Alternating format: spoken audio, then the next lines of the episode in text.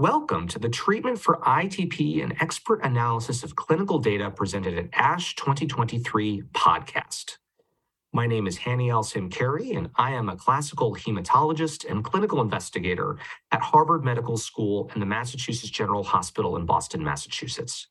In this podcast, I'm happy to provide expert interpretation of new data for current and emerging treatment options of immune thrombocytopenia, abbreviated ITP, presented at the 65th American Society of Hematology annual meeting and exposition in San Diego, California from December 9 through 12, 2023. Hello, everyone. Welcome to the Treatment for ITP and Expert Analysis of Clinical Data presented at the American Society of Hematology 2023 Clinical Clip. My name is Hanny Al-Samkari, and I am a classical hematologist and clinical investigator at the Massachusetts General Hospital and Harvard Medical School in Boston.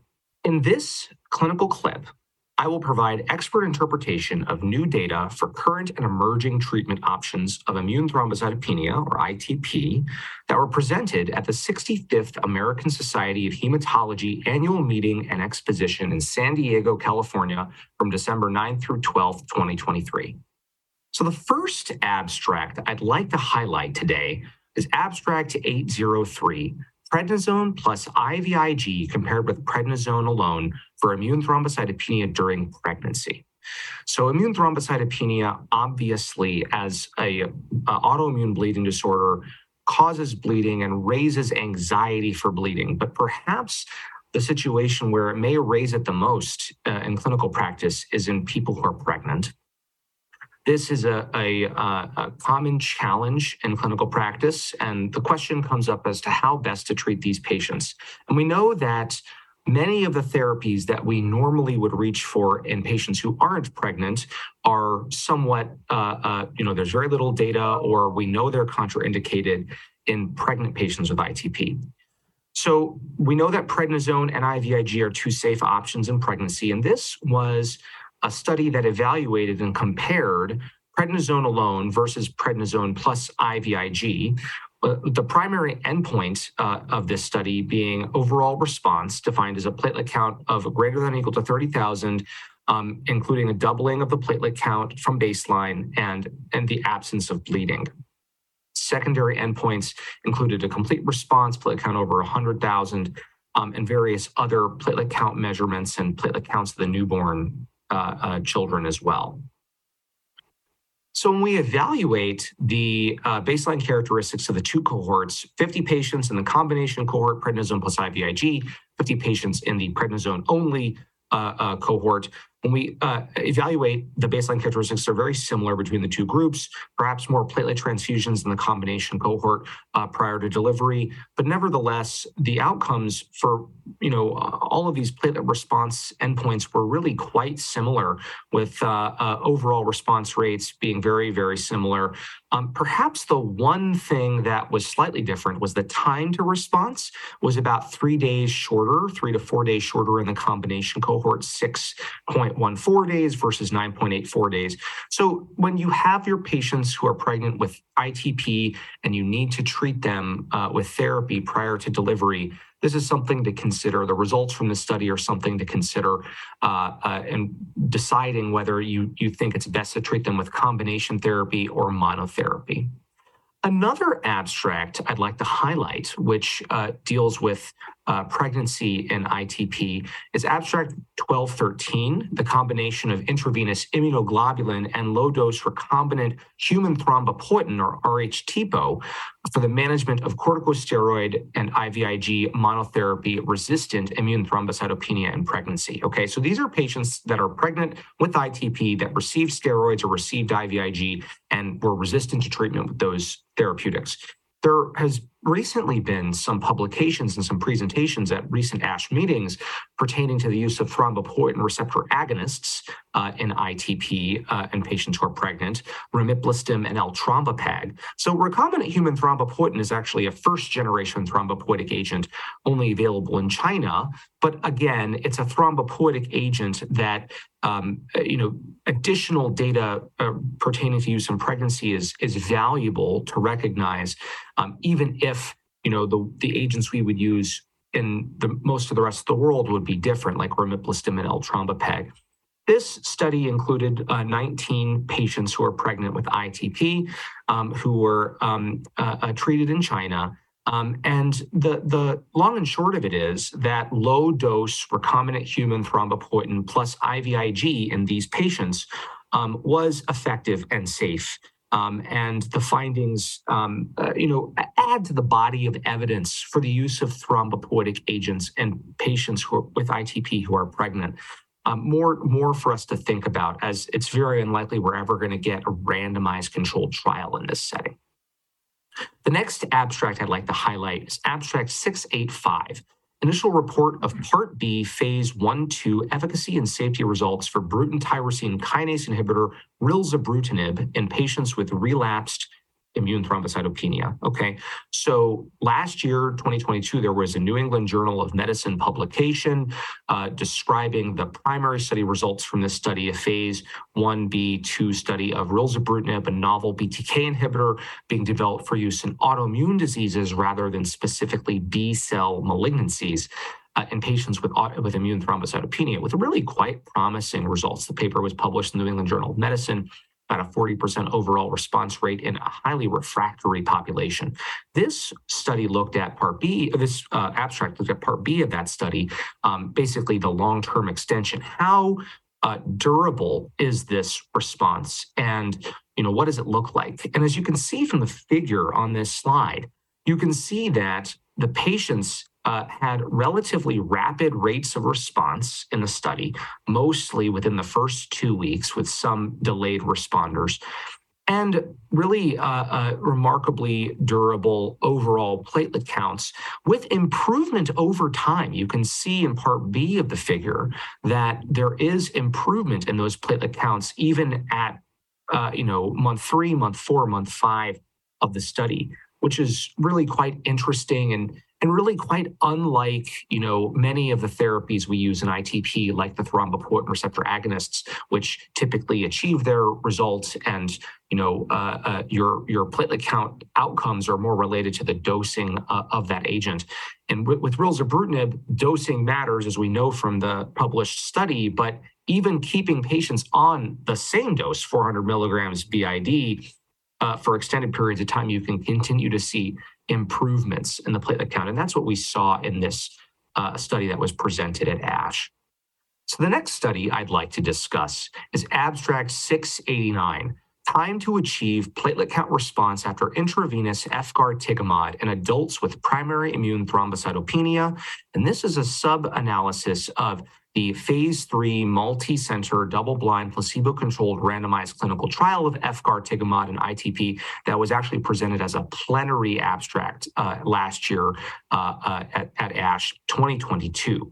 So this um, analysis really looked at uh, how fast do patients given efgartigimod respond? And you can see from the figure I have on the left here, the um, efgartigimod arm and uh, uh, the, in blue and the placebo arm in gray. And we can see that uh, patients started to respond at the first time point within seven days of treatment, a significant proportion of those patients, and that they continued. We, we see that time to response um, did continue to pick up, and, and that, in fact, even two to three or more months in, um, patients were still having, the, we see the, the curve creep up and that the first responses were still happening even later on in treatment. So while most patients tend to respond within the first two months, there were some patients that actually had a first response after that.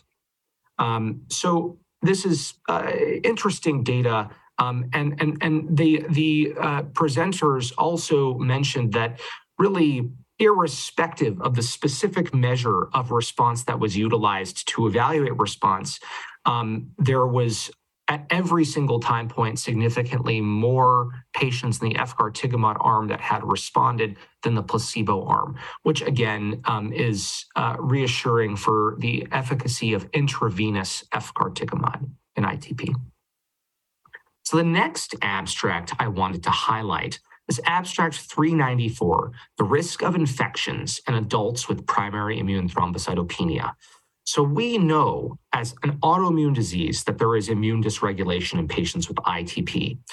this study was a very well done cohort study um, from the Danish National Patient Registry that looked at 4,030 ITP patients, primary ITP patients, and 161,000 matched comparators. And I think the results really speak for themselves um, when we look at the figure that the, the presenters showed. The rate of infections in the ITP patients, the cumulative, cumulative incidence of infections, was just so much higher in, in patients with ITP compared with their well-matched comparators. All right. And and and within the first year, the rates were just that much greater. And, and I have here adjusted hazard ratios for the infection subtypes, and it, it breaks it out by first year and you know second through fifth year and so on and so forth. And we see that the forest plot shows much higher hazard ratios from four from the four to eight range in many cases um, uh, for infections in the first year. But even the, the, the risk is continues to be increased in subsequent years. And, and you know it, it's a it's an excellent question as to why the, the increase is so much more in the first year. And I suspect, and I think the presenters of the study, I know the presenters of the study mentioned this as a possibility as well, that this could be related to corticosteroid use, right? We use more corticosteroids in the first year. This should really serve as a warning to us not to overuse corticosteroids and ITP, to only use them when absolutely necessary, and that we should be reaching for other therapies. And this needs to be considered when we talk about using immunosuppressants in ITP and use of splenectomy in ITP. I think it's really important to consider uh, uh, these things. The last abstract that I'd like to highlight for you today, abstract 392, avatrombopag for adults with early versus chronic immune thrombocytopenia, was an abstract that uh, I had the pleasure of presenting at ASH. Um, and this abstract evaluated and compared early use avatrombopag, avatrombopag given in the first year of disease, where it's technically off label in the vast majority of the world um, including the United States and uh, most or all of Europe, um, uh, comparing those the outcomes of those patients with those patients with chronic ITP, ITP with a disease duration of greater than one year. And you know, the hypothesis in this study was that there would not be any significant difference between the efficacy and say, I should, say effectiveness, because this is a, a, cohort study, and safety uh, uh, in patients with early uh, use avatrombopag versus avatrombopag use in later phase chronic disease. And that's exactly what we found. So there was no significant difference.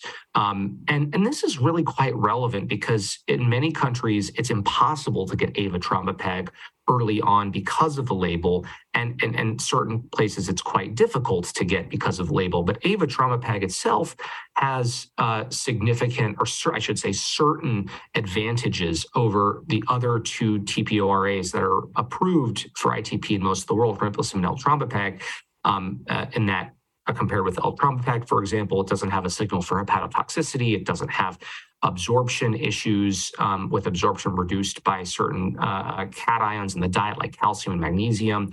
Um, and it doesn't have any impact on uh, the color of bodily fluids, uh, and it doesn't chelate iron. Um, and compare with romiplostim, it's oral. So, you know, having access to this uh, newer thrombopoietin receptor agonist in patients with earlier phase disease obviously could be an improvement in health related quality of life for those patients and avoid some of the issues that we have with some of the other agents. Um, importantly, also, uh, there was there were very low rates of thromboembolic disease in these patients uh, in this study, um, much lower actually than the um, randomized controlled phase two and phase three studies of avatrombopag and ITP. Um, and so, this being uh, the the largest uh, uh, real world cohort uh, of avatrombopag use in ITP by patient years at risk, thus published. Um, it, it, it reassures us about some of the rates of thromboembolism that we did see initially in those phase three studies. So that concludes uh, my overview of the top ITP studies presented at the American Society of Hematology meeting and ASH Clinical Clips. So, in closing, thank you for your attention uh, for this ASH Clinical Clips treatment for ITP and expert analysis of clinical data presented at ASH 2023. It's been my pleasure to take you through some of these top abstracts in ITP at ASH 2023. Thank you for listening to this podcast, Treatment for ITP and Expert Analysis of Clinical Data presented at the American Society of Hematology 2023 annual meeting please go to the activity page on practicepointcme.com to complete the post-test and evaluation to receive continuing education credit.